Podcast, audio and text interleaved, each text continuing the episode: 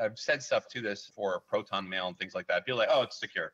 You know, the code's open source. You can see everything. They don't have access to it. I, I verified it myself. All of this stuff is true, meaning that the the stuff in the past, perhaps the government can't get, but depending on the, the government and where you're at, what's to stop the FBI for banging on the door of Microsoft saying, hey, you like all the billion dollar contracts you have? You are literally going to push out a fake Windows update to this IP address. And if you don't, you know, I don't know, we're putting all your people in jail. And, th- and that's the end. Uh, you can try and fight it, but you know, at least in the in the United States, there's been stuff where you're not even allowed to disclose that it's happening in the 1st mm-hmm. place. There is nothing that is secure whatsoever if they really care about it. And that's just the end of the situation is. So all you can really rely on is how much information do you have about the situation, the people involved?